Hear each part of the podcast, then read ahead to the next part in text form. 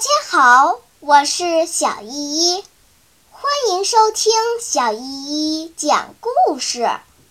今天我要讲的故事是《闵子骞》。古时候有一个叫闵子骞的鲁国人，他很小的时候生母就去世了，为了照顾他，父亲又娶了一位妻子。刚开始，这位继母对闵子骞还比较好，可等他生了两个儿子后，就开始嫌弃闵子骞来。有一年冬天，非常冷，闵子骞的父亲看到大儿子的衣服单薄，就亲自上街买了些棉花，嘱咐妻子。你为老大做件棉袄吧，他穿的太少了。妻子表面上答应的好好的，可等丈夫一走，她就开始埋怨：“他也配穿好衣服，我还是先给老二、老三做吧。”说完，继母就开始缝制两件小棉袄了。两件小棉袄刚好把丈夫买回的那些棉花全给用完了。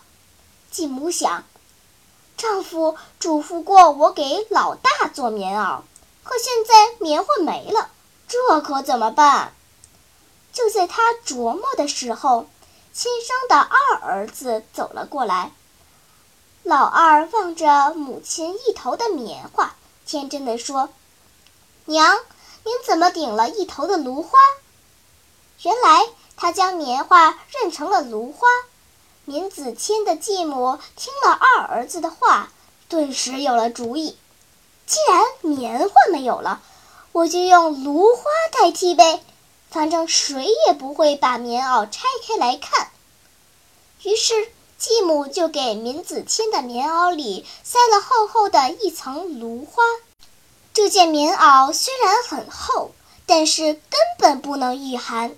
闵子骞还是冻得直打颤。父亲看到三个儿子都穿上了新棉袄，心里非常高兴。他还嘱咐大儿子：“继母对你这么好，你可要好好孝敬她呀。”闵子骞不想让父亲为自己操心，所以什么话也没说。有一天，父亲要出远门，闵子骞亲自驾车送父亲外出。一路上，北风夹着大雪扑面而来，闵子骞冷得直哆嗦。车子才行走了一半的路程，马突然受了惊，开始狂奔起来。闵子骞拼命地想拽住缰绳，但是已经被冻僵了的手。一点儿力气也没有。父亲也察觉到了危险，他来不及埋怨儿子，只是拼命地将马勒住，这才避免了一场车祸。他开始指责儿子：“你到底想干什么？这么大的人了，难道连赶车也要我亲自来吗？”闵子骞低下头不说话。父亲这才强压怒火，让儿子继续赶车。风越来越猛了，雪越来越大了。闵子骞冷得直打哆嗦，一不留神，手中的鞭子落在了地上。闵子骞急忙下车捡鞭子，一连捡了几次都没拿起来。父亲非常生气。他觉得儿子太无能了，开始大声责骂儿子：“你白吃了那么多饭吗？怎么连这点小事也做不好呢？”闵子骞低声回答：“是的，父亲，我做错了。”他一边说，一边不住地打着冷战。父亲这才留意到，问：“孩子，你怎么脸色这么差呢？”是你肚子饿了，还是衣服薄了？闵子骞含糊地答应着，开始思念自己的亲娘，于是情不自禁地哭了起来。父亲看到儿子哭，心里更加生气了。哪有被父亲说几句就哭鼻子的呢？一时气愤，就抽了闵子骞一鞭。这时，棉袄裂开了，露出了里面的芦花。父亲终于明白过来，于是立刻驱车往家赶。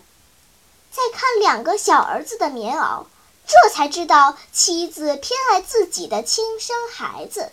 让闵子骞受冻了，父亲气坏了，要把妻子赶走。